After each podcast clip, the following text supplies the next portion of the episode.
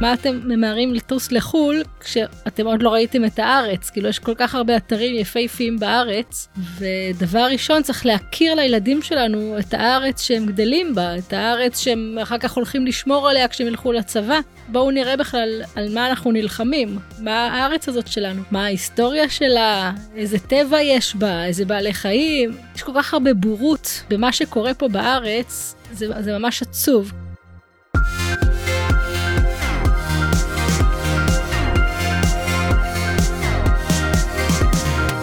בשביל החוויה, שביט ליפשיץ, בפודקאסט על מסעות, אירועים וערכים. עורכת ומגישה, מיכל אבן. שלום שביט ליפשיץ. היי מיכל. היוזמת, המקימה והבעלים של בשביל החוויה, אירועים עם תוכן ומשמעות לחוויה בלתי נשכחת. והפעם אנחנו מדברות על נושא שמדובר הרבה בזמן הזה, טיולים וחופשות בארץ או בחול. מדובר הרבה בזמן הזה, הכוונה לזמן של אחרי שנת קורונה, זמן שבו אפשר במידה מסוימת לחזור לטוס לחול ולנפוש, וזה מגיע יחד עם הקיץ ועם החופשה של הילדים מבתי הספר וכל המסגרות.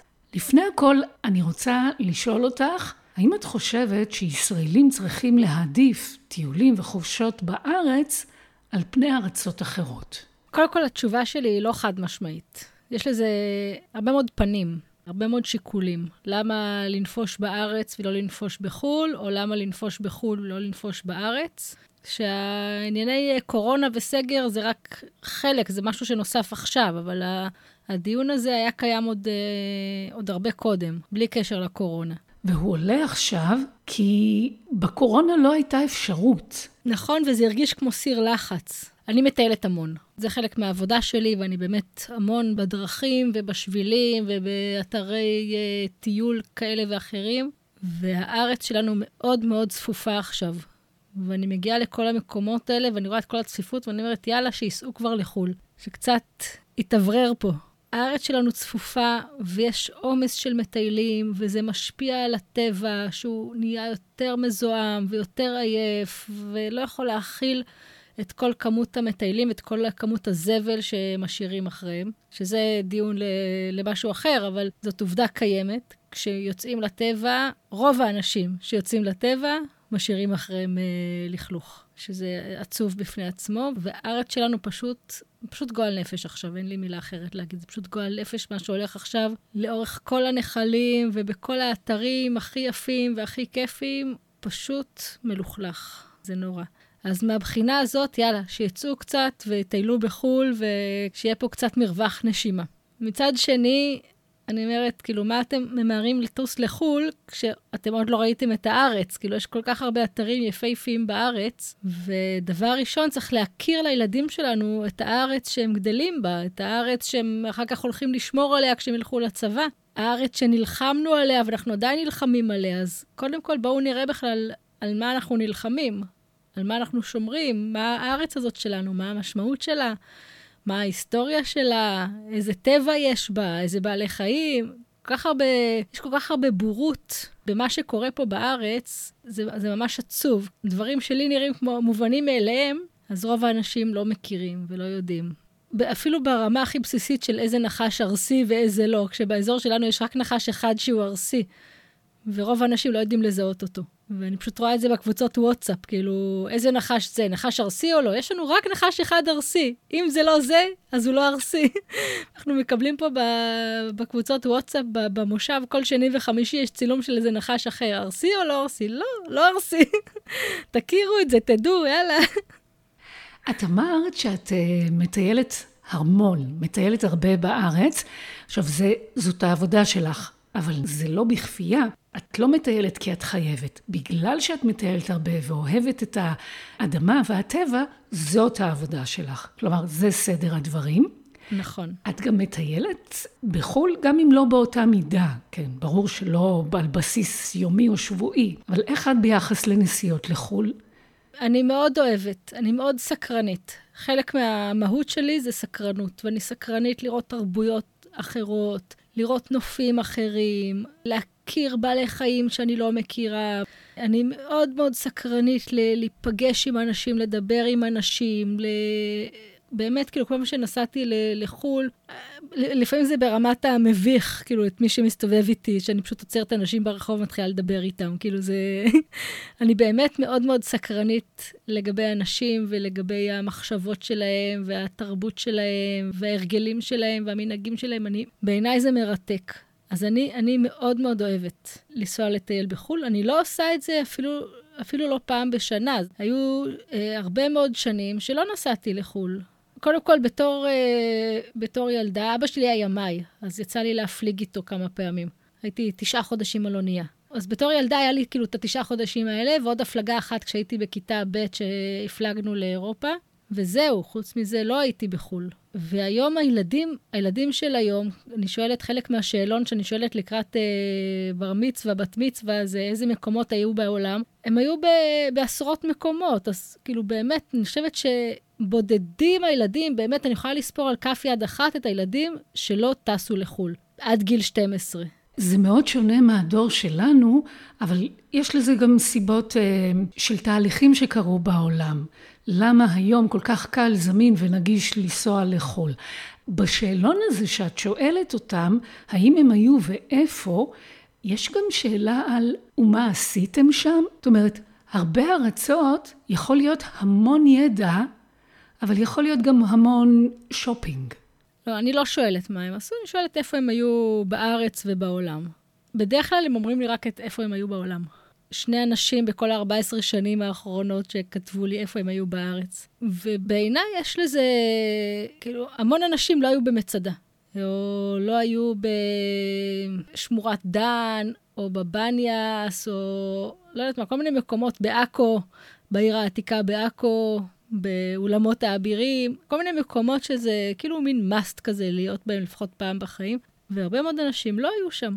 אבל הם כן ראו את מגדל אייפל, או שכן ראו את הקולוסיום, אבל מה עם עיר דוד? לא יודעת, כאילו דברים בארץ, דברים בסיסיים בארץ. מוזיאון הרצל, בעיניי זה פגם, כאילו יש בזה משהו חסר. אנחנו כמשפחה מטיילים המון בארץ. זה 2-3, לפעמים 4 פעמים בשנה, שאנחנו נוסעים לכמה ימים וחורשים על איזשהו תוואי שטח, על איזשהו אזור. ואנחנו עושים את זה כבר 16 שנים. אז הילדים שלי מכירים המון אתרים. דווקא האתרים היותר מטוילים, הרבה פעמים אנחנו נמנעים מלהגיע אליהם, בגלל עומס של מטיילים, אבל הם מכירים המון המון אתרים שהרבה אחרים לא היו בהם. עכשיו, זה לא אומר שאנחנו לא אוהבים לנסוע לחול ולטייל בחול. וגם כשאנחנו מגיעים לחול, אנחנו בדרך כלל מעדיפים להיות בטבע, לחפש את האתרי טבע, ולאו דווקא את השופינג ואת הערים. הם היו 2 פעמים בחיים שלהם בחול, משהו כזה, כאילו זה לא איזה משהו שכל שנה אנחנו טסים לחול, ממש לא. היה טיול אחד של בר מצווה ובת מצווה, שעשינו להם גם טיולים בארץ, אבל גם היה טיול אחד בחול. הם מתלוננים על זה? על זה שהם לא יותר נוסעים לחול? הם היו רוצים לנסוע יותר לחול, אבל זה גם תקציב, זה גם חופש יותר ארוך שצריך לקחת, שזה כל מיני שיקולים. לא תמיד זה מסתדר בלוחות זמנים שלהם, לא תמיד זה מסתדר בלוחות זמנים שלנו. גם להם יש את החיים שלהם ואת הקורס מדצים, או קורס כזה או אחר. יש את הידיעה הרוטינית הזאת בחדשות, בחודשי הקיץ, האביב אפילו, שמסיימת תמיד את מהדורת החדשות, כך וכך אנשים פוקדים את שמורות הטבע ואת הגנים הלאומיים, ומלאים עד 0 מקום, והם מבקשים לא להגיע. כאילו אנשים כן יוצאים, כן נוסעים, אבל בכל זאת, זה לא סוג הטיולים שעליהם את מדברת? לא ממש. מי שמגיע למקומות האלה זה כאלה שבאים לנפנף. לעשות מנגה, לשבת, לשרוץ כאילו באותו מקום, זה לא, הם לא מטיילים. הם לא באים וחוקרים את האזור. במקסימום באים ליד איזה נחל או איזה בריכה או משהו כזה, ועושים שם רובצים ליד, עושים את המנגל, מנפנפים, אוכלים, משאירים את הלכלוך והולכים הביתה. זה בדרך כלל מה שקורה, זה לא מטיילים, הם לא הולכים למערת דודים בנחל דוד. את הולכת למערת דודים בנחל דוד. אין שם כמעט אף אחד. כשנחל דוד עצמו, המקום שהולכים בו, שכמעט ואין הליכה, מפוצץ באנשים. אבל את הולכת טיפה מעבר לשביל המרכזי, אז כבר את לא רואה הרבה אנשים. לפני כמה חודשים באפריל הייתה איזושהי כתבה בישראל היום, כתבה של שמעון יאיש, והוא מספר שם על סקר שערכה חברת בוקינג, השתתפו בו 28,000 אנשים מכל העולם, מתוכם כ1,000 ישראלים. אחד הנתונים בסקר הזה אמר, 74% מהישראלים אומרים שלטייל חשוב להם כעת יותר מאשר לפני פרוץ המגפה, זה מובן לגמרי. 71% מכל מי שהשיבו, גם ישראלים וגם לא ישראלים, אמרו שמעדיפים לצאת לחופשה יותר מאשר למצוא אהבה אמיתית, וגם אחוזים מאוד גבוהים על פני הצלחה בעבודה מעדיפים חופשה, ואפילו מאשר לקבל קידום במקום העבודה, רק רוצים חופשה. עכשיו קרוב לוודאי שרובם יעשו את זה בחול ולא בארץ. יש גם סיבות שאפשר להצדיק את הבחירה הזאת. למשל הסיבה הכלכלית, המחירים הלא הגיוניים שאני צריך או צריכה לשים משכורת כדי לצאת לכמה ימים או לסוף שבוע של חופשה כאן בארץ. נכון, כשמשווים לחול אז המחירים בארץ הם באמת לא הגיוניים. וזו נקודה שהממשלה צריכה לשים עליה את הדגש. הרבה פעמים נופש בחול יותר זול מנופש בארץ. אני אתן לך דוגמה, בארץ לישון באוהל, לישון באוהל על מזרון, בלי כלום. זה עולה 100 שקל לבן אדם במקרה הטוב. בחול אנחנו לקחנו שם איזה אתר קמפינג, ששמנו שם את האוהל שלנו וישנו, וזללנו פחות מ-100 שקל לכולנו ביחד. למה כן לנסוע לחול? עשינו השוואת מחירים, לא אכפת לנו לאן אנחנו נוסעים, רצינו לנסוע ל5 ימים. עשינו השוואת מחירים, ואנחנו באמת, אנחנו לא דורשים יותר מדי, אנחנו נותנים לנו חדר עם מקלחת ושירותים צמודים, לא צריך איזה משהו פנסי, ועם הטיסה, ועם לזכור רכב, ועם הכל, זה עלה לנו, זה רבע מחיר בקפריסין. באמת, את עושה את ההשוואה, וזה לא הגיוני, אז או ששם המחירים לא הגיוניים, לא יודעת איך הם חיים, או שפה משהו לא הגיוני. עכשיו, אני יודעת נגד על המסעות שלי שאני מפרסמת, אנשים אומרים לי, מה, רק יומיים, אני יכול בתקציב הזה לנסוע לשבוע לחול. נכון, אבל זה לא, זה כסף שהוא לא בהכרח מגיע אליי, זאת אומרת, יש לי כל כך הרבה ספקים, כאילו, האוטובוס יותר יקר, האוכל יותר יקר, הלינה יותר יקרה, הכל בארץ יותר יקר, כשאני משווה את זה לחול. אני לא מומחית לכלכלה, ואני לא יודעת מאיפה המחירים האלה נובעים. אני יודעת שיש פער מאוד מאוד גדול בין המחירים בארץ למחירים בחול, וזה אלה המחירים בארץ. עכשיו, מעבר למחירים, כשאתה נוסע לחול, זה ברמה מאוד מאוד שטחית. מעבר למה שאני נותנת במסעות, זה לא אותו דבר. אתה מקבל פה חוויה ערכית, משמעותית, משהו שהוא מעבר לכל דבר אחר שתוכל להשיג בחול. אז יש מי שמבין את זה, ומשלם על החוויה, ומסתכל על מה שהוא מרוויח מהדבר הזה, ולא על זה שזה עלה לו לילה אחד, לעומת 5 לילות בחול. ועוד פעם, כאילו, כשאנחנו כמשפחה, אני עכשיו מסתכלת כמשפחה ולא כבעלת עסק, רוב הנופשים שלנו בארץ זה באוהל. אנחנו לא, כמעט ולא הולכים לא לבית מלון, לא לוילה, אפילו לא לאכסניה. אנחנו ישנים או באוהל גדול כזה, אוהל בדואי גדול, אירוח חן כזה, ששם אנחנו ישנים עם עוד חברים באותו אוהל, או שאנחנו ישנים באוהלים פרטיים שלנו. וזאת צורת הנופש שאנחנו כמשפחה הכי אוהבים, הכי נוח לנו בה. עכשיו, אני קצת סוטה מהנושא של החול מול הארץ, אבל גם כשאנחנו נוסעים לחול, הרבה פעמים אנחנו ישנים באוהל. וגם זה, אגב, את אומרת, יהיה יותר זול בחול מאשר בארץ. נכון, גם זה יותר זול בחול מאשר בארץ. אפילו באנגליה יקרה, שאנגליה באמת יקרה, ישנו כמה לילות, כאילו חצי מהטיול שלנו ישנו באוהל פרטי, וזה יצא לנו יותר זול לישון באוהל פרטי באנגליה, מאשר לישון באוהל פרטי בארץ. את יודעת, כשאני הייתי ילדה, אנחנו עשינו במשפחה אין סוף טיולים. מדי סוף שבוע, מדי שבת, יוצאים מוקדם בבוקר, חוזרים מאוחר בערב. זאת אומרת, נכון שזה לא חופשה של כמה ימים, אבל מצד שני, ניצלנו את האפשרות שאנחנו לא חייבים מקום לינה, ואפשר לחרוש את הארץ, ולנסוע ולחזור, פשוט כדי להכיר את הארץ. טיול חד יומי. וכמו שאמרת אולי קודם, יש ערך לטיולים באשר הם בכל מקום, אבל בכל זאת אני רוצה שתרחיבי עוד על הערך המוסף של לטייל דווקא בארץ. אמרת קודם למשל, זה המקום שלי, זו המדינה שלי, זו המדינה שנלחמתי עליה, שאני אכיר על מה אני נלחם. יש עוד סיבות? אנחנו, זו הסביבה שלנו. אני עושה הליכות בבקרים. ואני הולכת באותו תוואי שטח, אני כל פעם לוקחת שביל אחר, כדי להכיר את הסביבה שלי. ואני מכירה עכשיו כל שביל ושביל. ואני, כל הליכה שלי היא נראית אחרת, כי אני עושה חיבורים שונים בין השבילים, ואני כל פעם אומרת, רגע, בשביל הזה אני עוד לא הלכתי, אז אני הולך עכשיו, אז אני רואה, וואלה, זה מתחבר לשביל ההוא, שאז הלכתי בו, ויש לי מפה מדויקת של ההר. אני מכירה את ההר ממש, ממש, ממש, ממש טוב. ואם אנחנו נטייל בארץ, אנחנו נכיר את הארץ שלנו טוב, ונוכל להתמצא בה, ונוכל לנסוע גם אם הווייז לא יעבוד, כי אנחנו נדע איך לנסוע, לא נתלויים בטכנולוגיה. פעם אני דרכתי טיול שנתי של י' ב' ונסענו לאלת, וקצת לפני אלת יש שם איזשהו הר שעומדים עליו, ופעם ראשונה שיש תצפית לים. ואני שואלת שם את הילדים, אני שואלת את הכיתה, איזה ים זה? וכולם כפה אחד צועקים לי, ים תיכון! ואני מחזיקה את הראש, אני אומרת, אתם בי' ב'?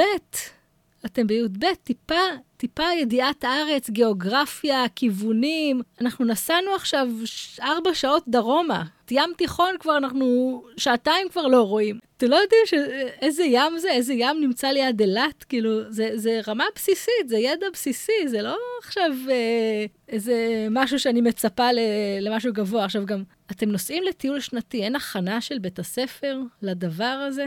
כאילו, זה כאילו איזושהי דוגמה שאני בשוק ממנה.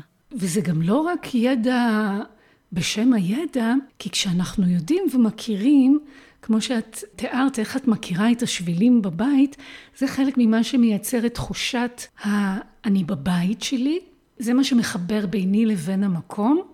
נכון, זה תחושת השייכות, זה להרגיש שייך. אם אני מכירה, אני שייכת. זה כמו שאני הולכת ויש פרח שאני לא מכירה, חשוב לי לדעת איזה פרח זה. כי אחר כך פעם הבאה שאני אפגוש אותו, זה כמו לפגוש חבר ותיק. או לזהות איזה ציפור זאת. בדיוק. וכשאני יודעת איזה פרח זה, ואני לא אסתפק בלדעת שם וצורה, ואני אדע לעבוד, אני אדע מתי הוא מופיע ומתי הוא לא שם. אני אדע אולי גם מה הציפור הזאת צריכה. מה זה אומר כשהיא מצייצת באופן מסוים ואולי באיזו שעה. זאת אומרת, זה יחבר אותי גם לאנשים /פרחים, /ציפורים, וייצר בינינו את החיבור ואת ההבנה אחד לשני, את המרקם חיים המשותף, את הדיאלוג בינינו. ממש, זה ממש ככה. בשבוע שעבר הבן שלי יצא לרגילה. ככה די במפתיע מעכשיו לעכשיו, והוא ביקש שאני אקח אותו לטייל בנקיק השחור. הנקיק השחור זה קטע בזוויתן, ברמת הגולן, אבל זה קטע במסלול שאפשר לעבור אותו רק עם סנפלינג. אתה חייב לבוא עם מדריך סנפלינג מוסמך, ועם כל הציוד, בשביל לעבור את הקטע הזה, שזה קטע מהמם, באמת אין מילים, עשיתי את זה לפני שבועיים עם הבת שלי וחברים שלה, שהיא ביקשה שאני אקח אותם. ועכשיו הבן שיצא לרגילה, אמר לי, אמא, אני רוצה שתקחי אותי לנקיק השחור. בגלל שאני מדריכת סנפלינג, אז אני זאת שיכולה לקחת אותו. וככה די בספונטני, אמרתי לו, יאללה, זה היה ביום ראשון בערב שהוא ביקש, אמרתי לו, יאללה, יום חמישי. בוא נראה אם יש מקום, נזמין מקום, הזמנתי עוד חברה והבן שלה, ויצאנו לטייל בנקיק השחור. עכשיו, כל מי ששמע על זה אומר, מה? הבן שלך ברגילה, ומה שהוא רוצה זה לטייל? הוא לא רוצה ללכת, לשתות, להיפגש עם חברים, אני לא יודעת מה החבר'ה עושים, כן, אבל ברור שזה מה שהוא רוצה לעשות, הוא רוצה לטייל. התוכנית שלו בכלל הייתה לעשות את שביל סובב חוף הכרמל, שזה כמה ימים, אבל זה לא הסתדר לו בלוז. אבל כן, זה מה שהוא ביקש, וזה מה שאני שמחתי לעשות איתו, ושמחתי שהוא רצה לטייל איתי. וברור שלקחתי יום חופש, והלכנו לטייל. עכשיו, בזמן המסלול, ראיתי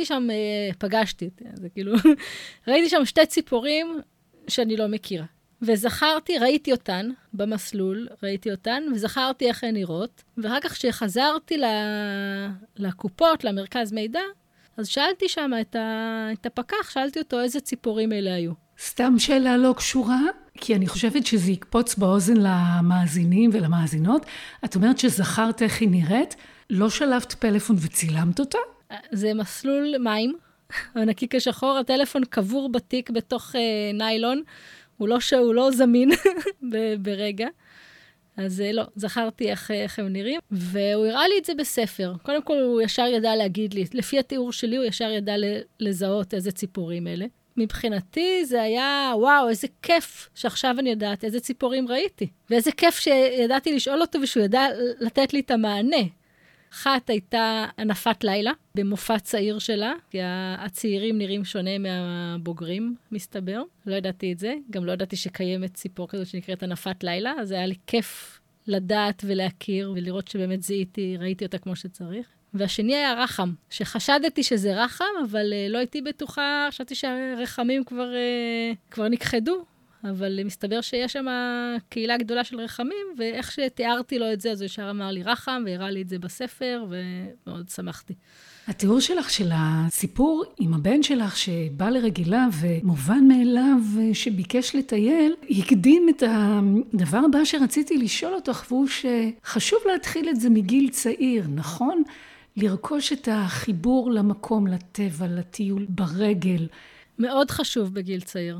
מאוד חשוב, כי לטייל בטבע זה עניין של הרגל, ואם הם לא רגילים מגיל צעיר, אחר כך מאוד מאוד מאוד קשה להם. ואני פוגשת את הילדים האלה, שלא יכולים ללכת לעשות פיפי בטבע. פשוט לא יוצא להם, הם בלחץ, הם לא רגילים, הם סובלים מאוד מאוד מאוד כשהם יוצאים לטבע. לא נוח להם לשבת על האדמה, הם נורא רגישים לקוצים, לאבנים, לחום, לקור, הם לא רגילים, הם צריכים את הנוחות של המיטה שלהם, של המזגן, ואני מאוד מרחמת על הילדים האלה, כי החיים יאלצו אותם לצאת מהבית מתישהו. הם יצטרכו ללכת לצבא, או מחוץ לבית, או לא יודעת, דברים קורים. הבן שלי, כשהוא היה בן 3 חודשים, ישנו איתו באוהל. ואם לא מרגילים אותם לשינויים מגיל צעיר, ולישון בכל מקום, ולא להיות מפונקים, אז יהיה להם מאוד קשה בחיים אחר כך. איך אפשר בתא המשפחתי, או בתא החברים, לייצר מסורת או שגרה של טיולים, אבל כזאת שיש בה מעבר נסענו לאנשהו, הפעלנו את המנגל, אכלנו, זהו, חוזרים. מישהו שומע אותך עכשיו, אומר, יאללה, בוא נעשה את זה. יש לזה כל מיני דרכים. קודם כל אפשר להתאחד כמה משפחות ביחד, זה בדרך כלל סביב גיל הגן של הילדים, שמחליטות כמה משפחות, לקחת מדריך, והמדריך הזה מארגן להם תוכנית שנתית של פעם בחודש טיול חד יומי, ופעם בשנה או פעמיים בשנה טיול של סוף שבוע או של כמה ימים. יש מדריכים שעושים את זה? כן, יש דבר כזה, יש אנשים שעובדים בהדרכה, סוג של הדרכה פרטית למשפחה, לכמה משפחות? כן, יש דבר כזה, פעם אני עשיתי את זה. איפה מוצאים אותם? כותבים בגוגל טיולי משפחות, מדריך לטיול משפחות, מי שרוצה אני יכולה להפנות. יש לי כמה חברים שעושים את זה. פעם אני עשיתי את זה. ואם אתם יזמים, קצת יותר עצמאים, ויכולים גם לטייל לבד, אז תתאחדו כמה משפחות, ותצאו לטייל ביחד. כמו שאני ארגנתי כמה משפחות, ויש לנו את החבורה שלנו, שאנחנו מטיילים כבר 16 שנים, אז תיצרו לעצמכם את הקבוצה הזאת של המשפחות, שהן בראש שלכם, בקצב שלכם. הקצב הוא מאוד מאוד חשוב, כי הקצב זה, תחשבי שיש משפחה שבתוך 5 דקות מתארגנת בבוקר, והם מוכנים כבר ב7 בבוקר, עם התרמילים על הגב, לצאת לטיול, ויש משפחה שלוקח את הזמן וזה, והם לפני 9 בכלל לא מתחילים לאכול ארוחת בוקר, ולפני 10 בכלל אין מה לדבר, לצאת. זה לא יעבוד ביחד. שתי המשפחות האלה, זה לא יצליח להם לטייל ביחד. אז צריך למצוא את המשפחות שהן בקצב שלכם. אצלנו, בחבורה שלנו, היו הרבה שינויים לאורך השנים, משפחות שנכנסו, משפחות שפרשו, עד שמצאנו את ההרכב שנוח לנו ושמתאים לכולם, ואנחנו יודעים כל אחד בדיוק מה הקצב שלו. אז אנחנו כבר מטיילים, ובדרך כלל אני מארגנת את המסלולים, אבל לא רק, לפעמים אנחנו מתייעצים בינינו לבין עצמנו, יש לי עוד חברה שהייתה מדריכת טיולים בצבא, ועוד חברה שאחותה היא מדריכת טיולים, אז לפעמים היא מביאה כל מיני מסלולים, הצעות למסלולים, או כאלה שקראו על איזה מסלול, או שמעו על איזה מסלול, ויש להם בקשות מיוחדות. אז אנחנו פתוחים לשמוע, ואנחנו עושים איזושהי חשיבה, וכל פעם לוקחים איזה תא שטח, וחוקרים אותו, ומטיילים בו. אחרי כל כך הרבה שנים, את עוד מוצאת את עצמך מטיילת בארץ במקומות שעוד לא היית בהם? כן, כן, בהחלט, חד משמעית. וואו. אז את אומרת, גם אם אתם נורא רוצים, אבל אתם לא רואים את עצמכם מתחילים בזה, כי יש חוסר ידע, חוסר הכירות, חוסר ביטחון אולי לטייל לבד, שלא נלך לאיבוד, שלא נדע לעקוב אחרי השביל, זאת אומרת, נורא פשוט, קחו מישהו שיוביל אתכם, כי יש מי שיכול להוביל אתכם, ולנהל את הסיפור הזה, ואתם תטיילו איתו, איתה. נכון, נכון. לוקחים מדריך, ואני רואה הרבה מאוד קבוצות של משפחות שעושות את זה. אני פוגשת אותם בשבילים.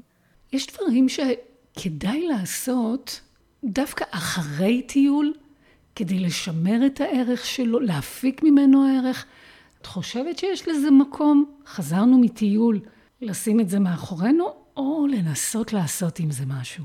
אנחנו אחרי כל טיול יש לנו מאות תמונות, כי היום גם בעידן הטלפונים נורא קל להוציא את המצלמה ולצלם, ויש לנו מאות תמונות. אנחנו בדרך כלל מסתכלים בזה ביום שאחרי הטיול, וזהו. הבן זוג שלי מדי פעם שולף לפני איזה יום הולדת של אחד מהחבורה, הולך ושולף תמונות ושולח מזל טוב עם תמונה מאיזה טיול. היה איזשהו טיול לפני המון שנים, לפני 14 וחצי שנים. טיול שהיה בחנוכה, 3 או 4 ימים, באזור של אלת ותימנה, וצילמנו בווידאו ואחר כך ערכתי את זה. ויש לנו עכשיו קליפ, והקליפ הזה אנחנו ממשיכים לראות אותו, כי זה נורא נורא כיף, וחיברתי לו את המוזיקה, וזה קליפ משעשע כזה ונחמד, וזה משהו שאנחנו עוד לפעמים רואים, מסתכלים עליו בנוסטלגיה ורואים, וזה נורא נורא כיף. ככה ממש מרכז לנו את כל הטיול.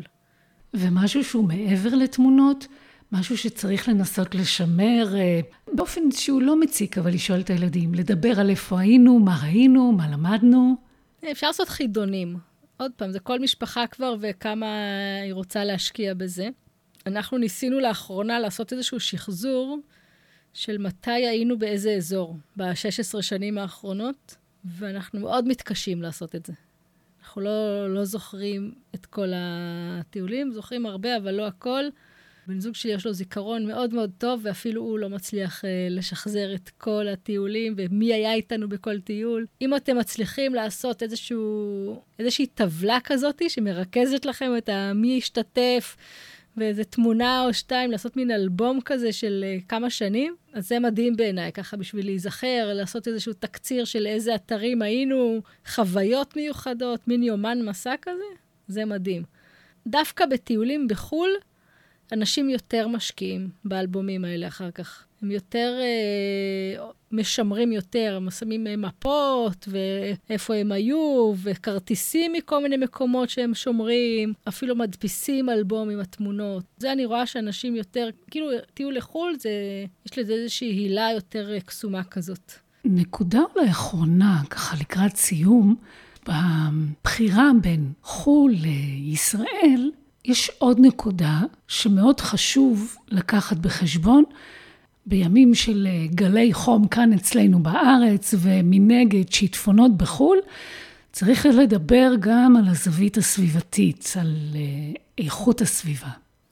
אז עוד משהו מאוד מאוד חשוב שהוא דווקא בא נגד הטיולים בחול, זה תביעת הרגל האקולוגית, שזה לא אקולוגי לטוס, זה מזהם ברמות קיצוניות, וככל שנמית לטוס, זה החלק שלנו בשימור הכדור הזה.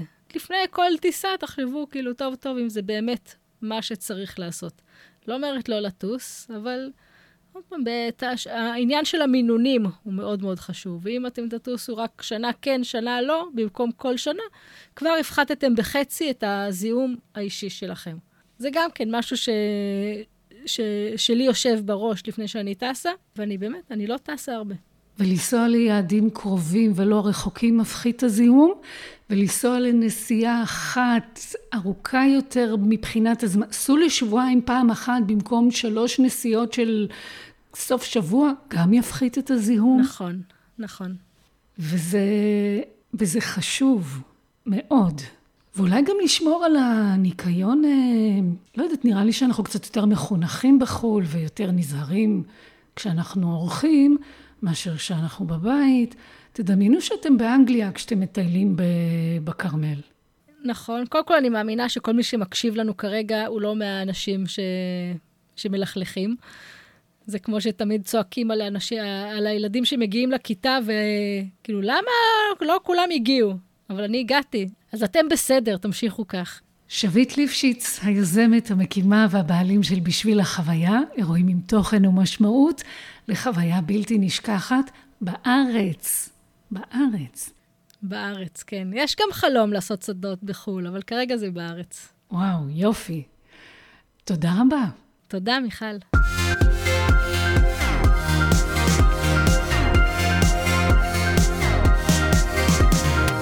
בשביל החוויה, שביט ליפשיץ, בפודקאסט על מסעות, אירועים וערכים. עורכת ומגישה, מיכל אבן.